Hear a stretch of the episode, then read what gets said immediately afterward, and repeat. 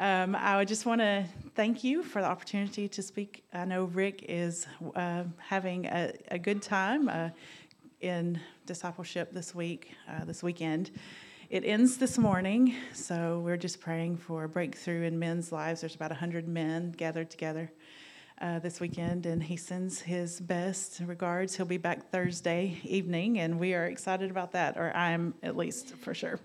Um, but before we begin, I would just like to pray because uh, I can give you lots of words, but if they're not from the Lord, then it doesn't change anything. So I want to be used of Him, and hopefully there's something that I say that will resonate with your heart because, you know, God has a way of doing that, doesn't He? So let's just pray. Father, we just thank you for the opportunity to stand here. I don't take it lightly, Lord, and I thank you for um, what you've done in, in my life, in my family's lives, and the generations before me that have made it possible for me to be here, Lord, and to serve you and to love you with my whole heart. Lord, I just pray that um, you would hide me behind the cross so that only you are seen, and that these words that you have given me to speak, Lord, would touch someone's heart, and that that would forever be changed because of your Holy Spirit. And we thank you in Jesus' name. So we began this year. Uh, some of you may know Rick is a part of Project 200. He's a pastor of that project, which is discipleship and they have a phone call every day at 7:14 in the morning and 7:14 in the evening uh, Central Time, and that is First Second Chronicles 7:14. If my people pray, you know, I'll hear from heaven, heal their land. And so this began several years ago, and this uh, year, the project uh, in January took a look at James 4:14. If you have your Bibles, you can turn. I am I like the amplified version, so that's what I'm using. It's a lot of words, but that's okay. And this is what it says in James 4:14. Yet you do not know the least thing about what may happen tomorrow. What is the nature of your life? You are really but a wisp of vapor, a puff of smoke, a mist that is visible for a little while and then disappears into thin air. So the question for the project was um, what what do we do with our life in light of that? You know, if we're only here for a little bit and our life is just here and then today and gone tomorrow, what can we do uh, to impact the kingdom? You know, the kingdom of God is inside of us. We take the kingdom where we go. And so, what are we going to do with that? And so, that was a challenge to me, you know, considering you know, even if we lived 80 or 90 years, it's just a vapor. And what we do in that span matters. What do I want Jesus to do through me during that? And for that to be my focus of 2023. So I wanted to give you a little background into my life and kind of give you the story of how we came to Elgin. And I know some of you are, you know, some of the uh, details, but you might not be familiar with the whole story. So I wanted to share, and I really felt prompted to share the whole story. And um, in light of what our life is, um, I was saved when I was five in my grandfather's a church that my grandfather had pastored for many years.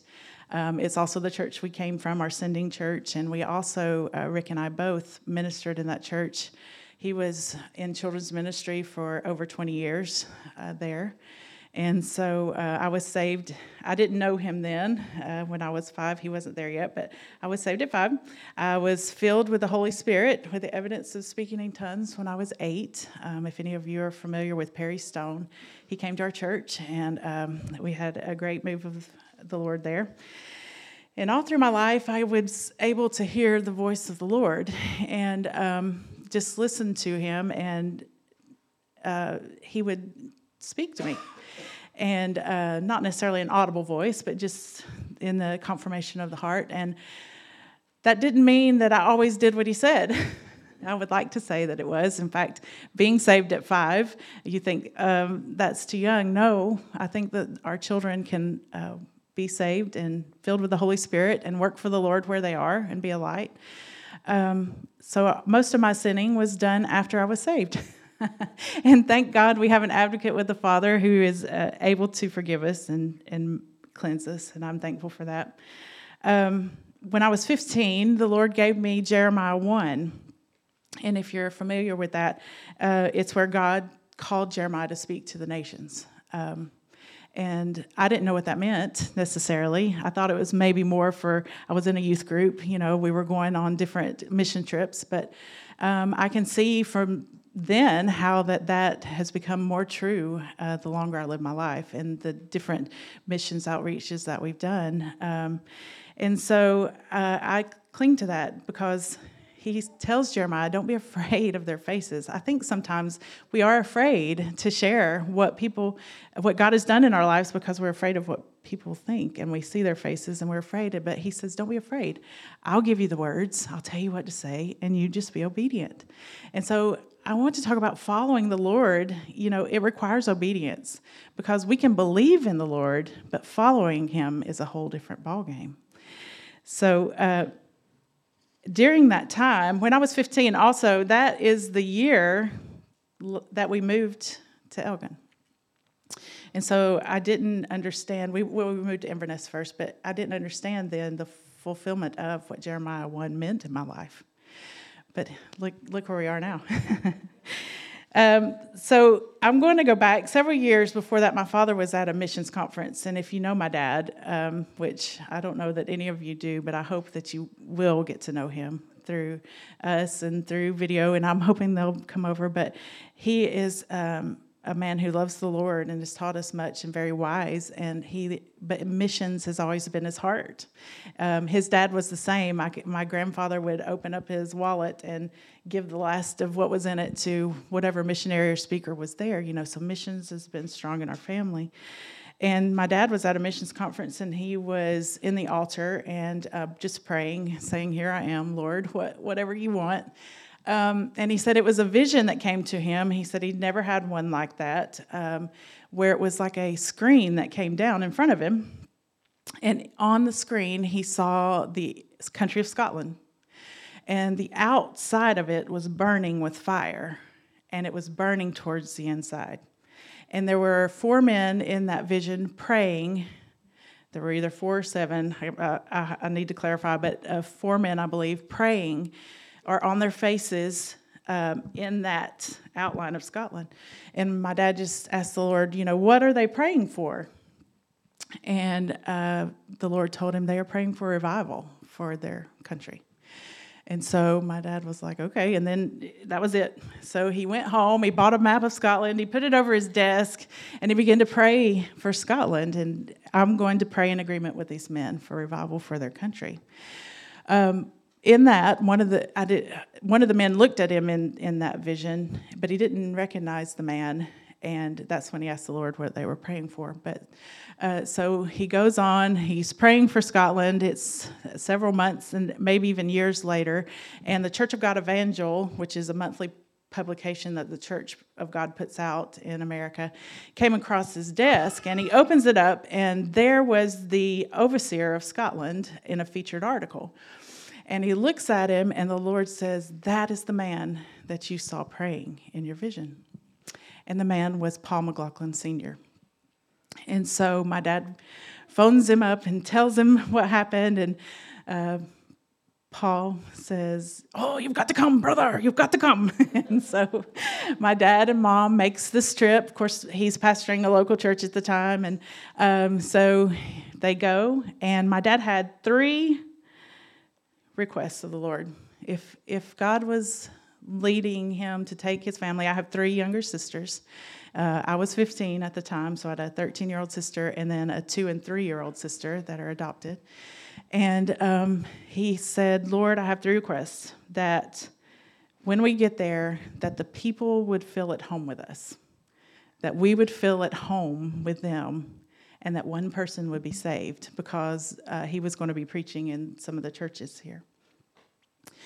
So they come to the airport. Paul and Sheila pick them up. Immediately, they feel at home, family. You know, I don't know if any of you had, knew them, but they were they were great, a great couple, and um, made my parents feel right at home. Um, and so immediately, the first two requests of the Lord were answered. So he, he preached that week, and uh, the last service was in Fort William. And he preached the service, and it was done, and nobody had gotten saved in any of the services. And so he was like, okay, Lord, thank you. This was great. It's great to meet more of our family here in Scotland, but you know, these are what I've asked you for. Uh, so they went to do teas and coffees, and the pastor came up to him and he said, Brother Jim, did you see that guy at the back of the church? And my dad was like, Yes. He said, He just gave his heart to Jesus. so my dad's like, Okay, here we are, three, uh, three out of three. So uh, that began the journey to come. And uh, we went through world missions. We had to raise quite a bit of money. So it took over a year to go to different churches and share the vision and what God was doing. And uh, my dad, you know, questioned how? How am I going to do this? How am I going to take my family and transplant them halfway across the world? You know, it takes a lot of money um, because, you know, he couldn't work here in the country. Everything had to be raised. And so uh, he was walking one day and he looked down, and it was in the middle of nowhere, and there was a $20 bill. And he went to pick it up, and as soon as he did, the Lord said, I will supply all your needs according to my riches and glory. And, and he did, and he still does, and he does for you as well. And so um, this testimony is a story of God's faithfulness, not just for my family, but the testimony of Jesus is for all of us. And so um, I just want you, as we follow the Lord, that He will supply all our needs. He will help us to say the right things. He'll shut our mouth when we need it to be shut. And He's done that probably more to me than actually telling me what to say. It's more like, oh, mm, don't say that. but anyway, uh, so we go, we come to Inverness because the goal was to be in Inverness for a little while, to assimilate the culture, to learn about the people, and then to pray where God was leading to plant the church. And so um, we did that, and within a few months, uh, it was decided that Elgin was the place. And so my dad found a, a house to rent. It was the last one on the right uh, on West Road as you're heading toward Inverness and it was lovely, a detached house, and there was room for all of us. And so um, we came to Elgin. And uh, the first week we were there, there was a knock at the door. And my dad opens the door, and there's a man standing there. He's a British Rail- Railway chaplain. And he said, My name is Willie Nelson, and I've been praying. We've been praying for revival. And I've heard that you've come here to start a church. And my dad's like, Yes. He said, Well, I already have. We've already been meeting. There's several of us already meeting.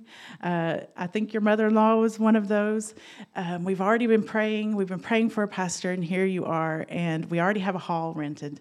And so that next Sunday, within a week, the church, this church was started. And so I just want to show you uh, one reason I want to share this testimony was so that you can see God's faithfulness to you you know, and what he's done and how he's opened the doors and um, uh, what it means when one person says, Yes, I will follow the Lord, no matter what the cost. My parents were followers of Jesus. They taught us to be followers of Jesus. And so uh, that brings us to my story. In January of 2021, uh, so Dalton, where we came from in Georgia, that's where my grandparents' church was. We who, he's pastored there, and we work there, and my family is there. My grandmother's still alive, and I have aunts and uncles and cousins, and they all go to that church, and it's uh, we love each other, um, and we do a lot of things together, and so we're very involved there. But in 2021, in January, we were asked to um, go and be a part of a staff in Alabama, Lower Alabama and it was some friends of ours, and uh, we had always had a desire to work with them. Uh, they were senior pastors, and uh, so we prayed about it. It was a difficult decision, honestly. Um, we sold our house, which was a lovely house. You can ask the girls; they loved that house. Um, raised our kids, uh, part of our kids there, and but felt like God was leading us, and um, I mean, it was clear, and we said yes. So we had no house. We took the girls. I waited until school was finished, and Rick went on ahead of us. And so in May, we moved, the girls and I uh, joined Rick in Alabama to be there. And that we thought that was it. That's where we're going to be. The Lord has led us. This is our, you know, time of ministry, minister with our um, friends. We have the same vision. We're going to win the county for Jesus. You know, that's it. We'll be here as long as until Jesus comes. And within six months, the pastor had resigned. Um, there were some things that had gone on and we weren't aware of. And uh, so we were the newbies and hired by him and felt like we couldn't stay. So uh, we knew the Lord took us there, and now we were leaving within six months. But this time we were going back without a house, without really a down payment because we had bought a car, did some things, had, had a wedding, and we were like, what in the world? Lord, we said yes to you, and here we're coming back and we have nothing. And um, my grandmother so graciously opened her house, and we went and we moved in with her, and the purpose, you know, till until we could buy a house, and um, just not understanding why God would take us there, and then bring us back with less than what we had. so we thought.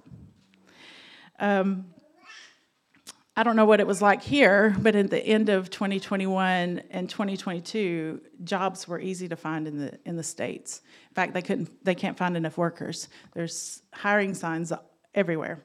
Um, I'm uh, like an office administrator, so I was putting out my resume to these places to do that kind of work.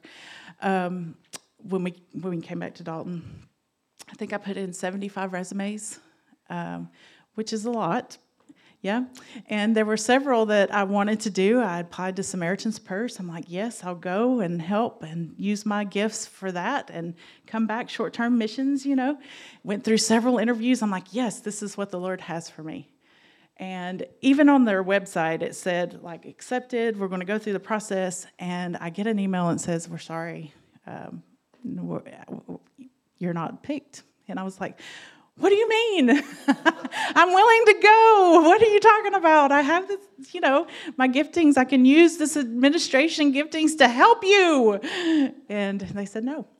And uh, there's another organization that's really uh, they called Camp WinShape. I don't know if you're familiar with Chick Fil A. It's big in the states, and they have um, they help with marriages and foster kids. And i put my resume in there and went through several interviews. And i'm like yes this is it. You know ministry i get to be a part and i can use my giftings to help. And after the second interview they were like mm, nope. And so i didn't understand what was going on. You know the lord brought us back. I can't get a job. Uh, thankfully rick did have project 200 uh, so he was working full-time but i couldn't find one and I needed one because we were going to buy a house and we were going to live there and be with my family forever. And so in October of that year, I thought of Men and Women of Action. I love Men and Women of Action. I don't know if you're familiar. They come and they do missions trips and they build, help build churches and orphanages, and it's contractors that give of their time for churches that don't have the money necessarily to do updates. In fact, they're coming, coming to Inverness to help with Inverness Church in a couple of weeks. If anyone wants to join and help. And I'm like, I love that mission. You know, I don't just want to do a job, I want to be passionate about what I do. And so we sent my resume to the director there. And Phil was like, Oh, no, we don't have anything right now. And uh, I'm like, Okay, Lord, I don't know what to do. And so we just waited, and uh, it just seemed like a hard time. And it was hard because we had left the church, and so we weren't really involved, but we were going, and it was like in this state of limbo. And it's like, Lord, what are you doing? We said yes, and this doesn't look good to us. and so um, that was in October and in the end of April, so that many months. I was still looking for a job, couldn't find anything, and the director of Men and Women of Action called Rick and said, Hey, I have a part time as a financial administrator. Would Jennifer be interested? And I'm like, Yes, okay, part time, we're getting there. So I would drive two days a week to Cleveland, Tennessee, um, where the headquarters of the Church of God is, and um, worked as a financial administrator for them. And that was in May. And Phil was like, you know, the General Assembly's coming up at the end of July, and we always go and we do a booth there, the General Assembly, and I need you to go if you will go. And I'm like, absolutely. I love the General Assembly. Um, and it was in San Antonio, which is an awesome city and has great tacos. And so um, I was in, and they asked if Rick would be willing to go too. And I'm like, yes, both of us, yeah. And so we went, and we were there. So the General Assembly starts on Monday. We were there on Saturday, setting up the booth. My sister and brother in law were there. My sister and brother in law pastor a church in West Virginia, so they were there as pastors for the General Assembly. And we were walking down the Riverwalk to go get a taco. And this couple passes by us. And normally, now I'm not one to just reach out and just, you know, talk to strangers or whatever, but I recognized him. And I normally I would have just walked on because we were going for a taco. And it was like the Lord turned me around and I went, Derek Grant.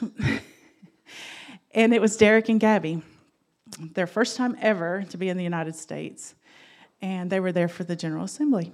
And we had known Derek from Inverness because my dad brought the MIP program over and was helping train pastors and leaders, and Derek was one.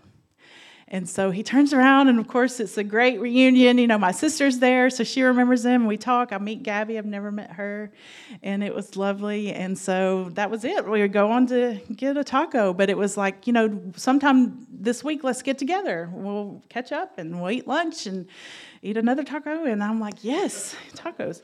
And so um, we did. And we go, my sister comes with us, and Rick and I, and we go with Gabby and Derek. And he's, we ask about everyone, you know, we have great friends here that we've stayed somewhat connected to, but still asking about others. And he's like, Do you know Elgin Church is looking for a pastor? And I'm like, No. No, I didn't know that. And he's like, Gabby's like, you should come. You need to come to Scotland. And I'm like, oh, yeah, that'd be great. Mm, yeah, sure. and they don't do tacos. That's right. Um, and, you know, we're just like, oh, yeah, that'd be nice, wouldn't it? And uh, we go through the week and we meet again and we have a lot of questions and a lot of things that would have probably been no answers.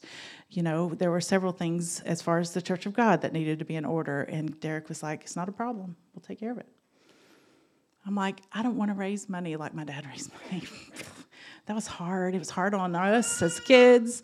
It's it was long. It was a long process. I don't want to do that. He's like, Oh, you don't have to do that.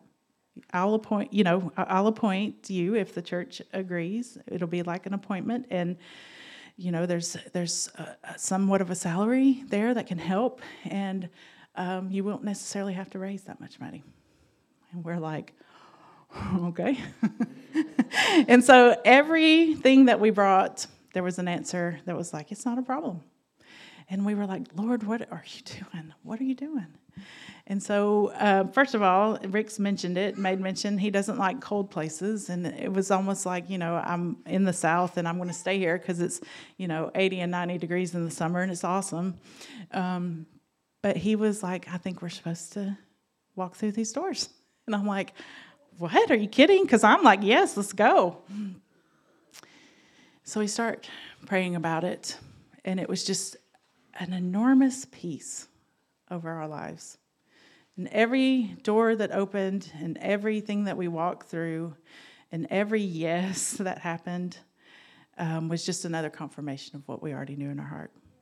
Uh, we went to our sending church, which was Dalton, and we had he talked to the pastor. He's like, "Look, I know we've been back. We haven't been real involved.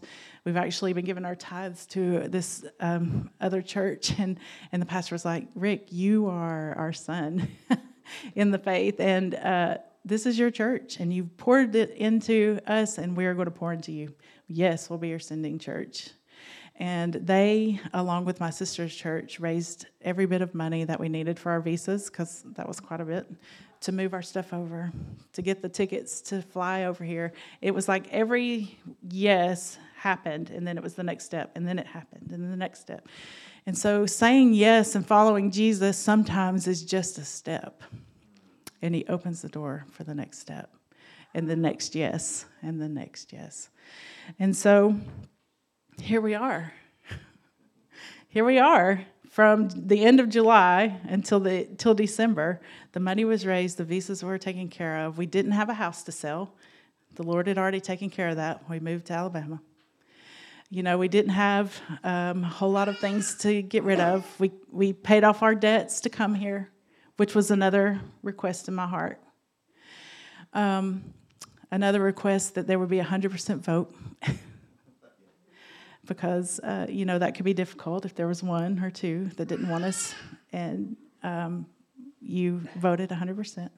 So every request of my heart. I, another request is that I get to see my son, who's in the Air Force, because he was away in South Korea, and it just so happened that right before we moved, he got to come home for three weeks before he went to Hawaii. And so every request was answered, and we knew um, we knew already because of the peace that God had given us, but we knew because He confirmed it over and over and over and over. He's so good. And so I just want to encourage you in 2023 what does it mean to be a follower of Jesus? What does that mean? You know, I'm doing this uh, women's Bible study, and most of this I got from that study because it hit me so hard, you know, um, talking about what it meant to follow a rabbi if we, t- if we go back and look at the Jewish culture and how they train their children, at age five, they learn the Torah, which is the first five books of the Old Testament. I don't know about you, but my five year old, we had trouble just like getting dressed and getting our shoes on, and you know, you know, but they're, they're intent about teaching the Word of God to their children. And at five, they learn the Torah. And at 10, you learn the Mishnah, which included the oral traditions of of the Jewish faith. By 12 and 13, you ceased study and you went to apprentice with your father and whatever he did. And um, however, if you showed an aptitude for the scriptures and the rabbinical law, you would continue on a track of study. And at 15, you would learn the Talmud. And by the time you were 30, you were a rabbi. I say 30 because it's interesting to me when Jesus began his ministry. Always growing up, I'm like, we don't know what happened to him between 12 and 30. Well, yes, we did. He was training to become a master of the scriptures, and that's what he was. A rabbi is a master of the scriptures. Um, only one in a thousand students were invited to take the track of a rabbi. And so we look at Jesus' life. Um, when a student reached the age of 30, they were known as a master of the scriptures. In Jewish culture, then, it was common for the student to choose the rabbi and the rabbi to be like indifferent about his students. So that was how it worked. You went and you searched and you found a rabbi that you believed in their teaching and you chose them. But that's not how Jesus did it. It wasn't the lesser looking for the greater, it's the greater looking for the lesser. That's why we see how uh, it was, I always think, how did they just leave everything and go follow Jesus? They just dropped their nets and went because it was such an honor for a rabbi to choose you that they knew their lives were going to be different. When you, uh, in Jewish re- re- tradition, in the culture, when you went to be under a rabbi, you wanted to be just like him. So you ate what he ate, you said what he said, you acted like he acted, you began to think like he thought, so that you were the exact representation of the rabbi. I think that's interesting. Hmm. Uh, you wanted to follow, it said, you want to follow so closely to the rabbi, to your rabbi, that the dust of his sandals gets all over you. Hmm. That's what I want. I want his dust to get all over me so that when people look at me, I sound like him, I look like him, his fragrance is all over me. What does it mean to be a follower of Jesus? Because there's a difference between believing in him and following him. Jesus was a master of the scriptures, and he sought out his students and he chose them individually. You know, that was countercultural, but he did. And it was that group of men that said, turn the world upside down. And we're sitting here today because they said yes and followed Jesus. You know, James and John, he says, Follow me, and they drop it, drop their nets and follow him. Peter and Andrew, Matthew walks away from the from what he's doing, you know, pretty wealthy job, but he walks away to follow Jesus. They didn't know exactly what it meant to follow him, but they would. They would participate in his ministry, they would participate in his suffering, and they would participate even in death. They followed Jesus. So, what does that mean for you and me? Jesus is still calling us. The greater is still looking for the lesser for students and people who are willing just to say yes to the next step, whatever that means. And sometimes we may not know, and sometimes it may look confusing, and sometimes it means selling your house and looking back and saying, What have you done, Lord? This has to be a mistake. But then understanding that He has bigger plans. I want to go back to the verse in James where it says, Our life is but a vapor. A puff of smoke is here and gone. And I pose the question to you as a challenge what do you want your life to be? For me, I want to be a follower of Jesus. I want to look like him and sound like him. Do I? There are times you can ask my girls that they would say, uh, no. she doesn't look and sound like Jesus sometimes, but um, I'm thankful for his forgiveness, for the Holy Spirit that helps me in my weakness that helps me to follow him no matter what. There are three things that I want us to take away from today. What does it mean to follow Jesus? And the first one is following Jesus means laying down yourself. I want to look at Matthew 16, 24, and I'm going to be reading out the Amplified. I think Chima may have a different version, maybe New Living. Oh, you found it? Awesome. Jesus said to his disciples, If anyone desires to be my disciple, let him deny himself. And I love how the Amplified says that disregard, lose sight of, and forget himself and his own interests. Forget himself and his, that's hard. Take up his cross, expressing a willingness to endure whatever may come, and follow me, believing in me, conforming to my example in living, and if need be, suffering or perhaps dying because of faith in me. We see that example even in our world today. There are people dying today as followers of Jesus because they've said yes, and it's cost them their life. And we sit pretty comfortably, honestly. I know in America we do. We sit pretty comfortably and say, Yes, I follow Jesus, but we don't have to give up very much.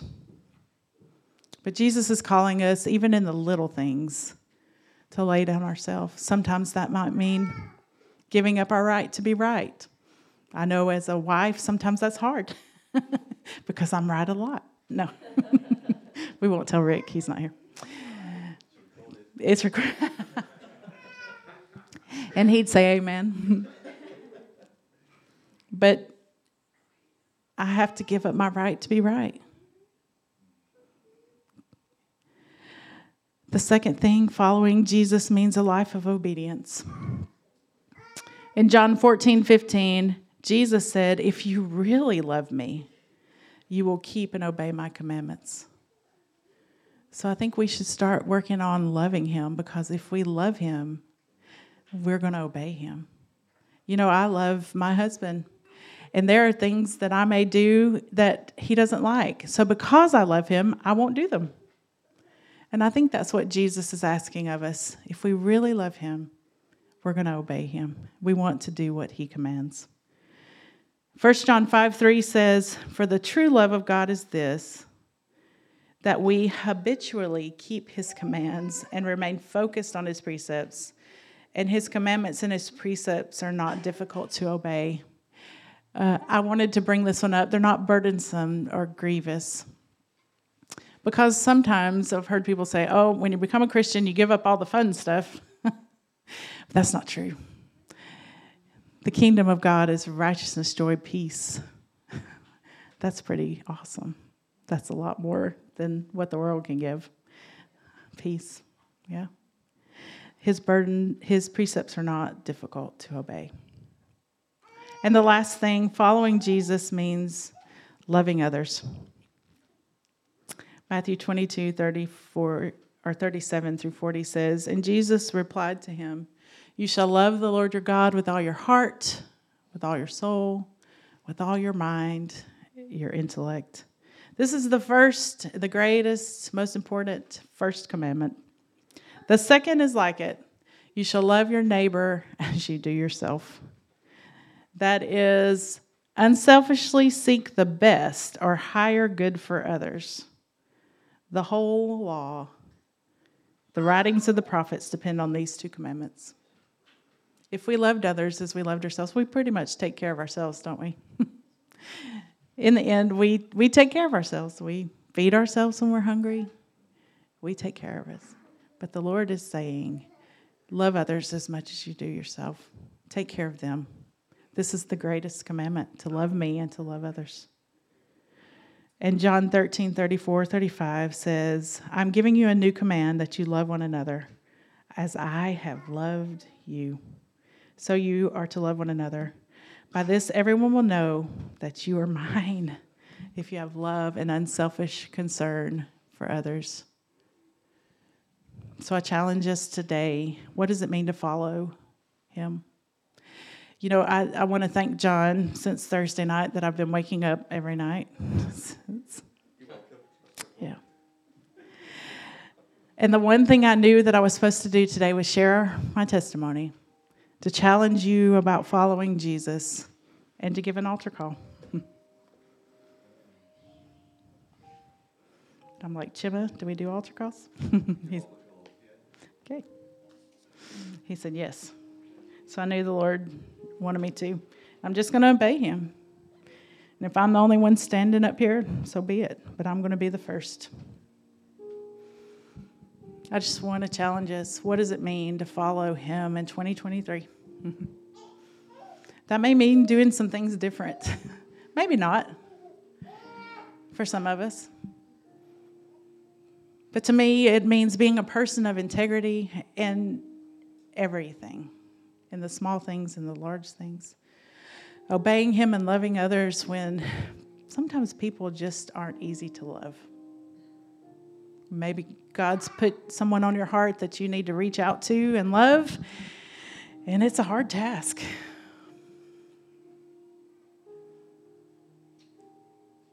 What does it mean to follow Him? He's so good to us. It's His goodness that leads us to repentance. And He is faithful and just to forgive us our sins. And if you never asked Jesus into your heart, that's the first thing you should do to follow Him. Believe on the Lord Jesus Christ, and you shall be saved. And I claim that for our households today, Lord. So, this altar call is twofold. First, if you've never asked Jesus into your heart and you would like to, we want you to. We're here to celebrate you. It says all of heaven rejoices when one sinner comes to repentance. And we should do the same. And the second one is this to commit our 2023 to following Jesus no matter the cost. And if you are willing to do that, I'm going to ask you to come up here with me.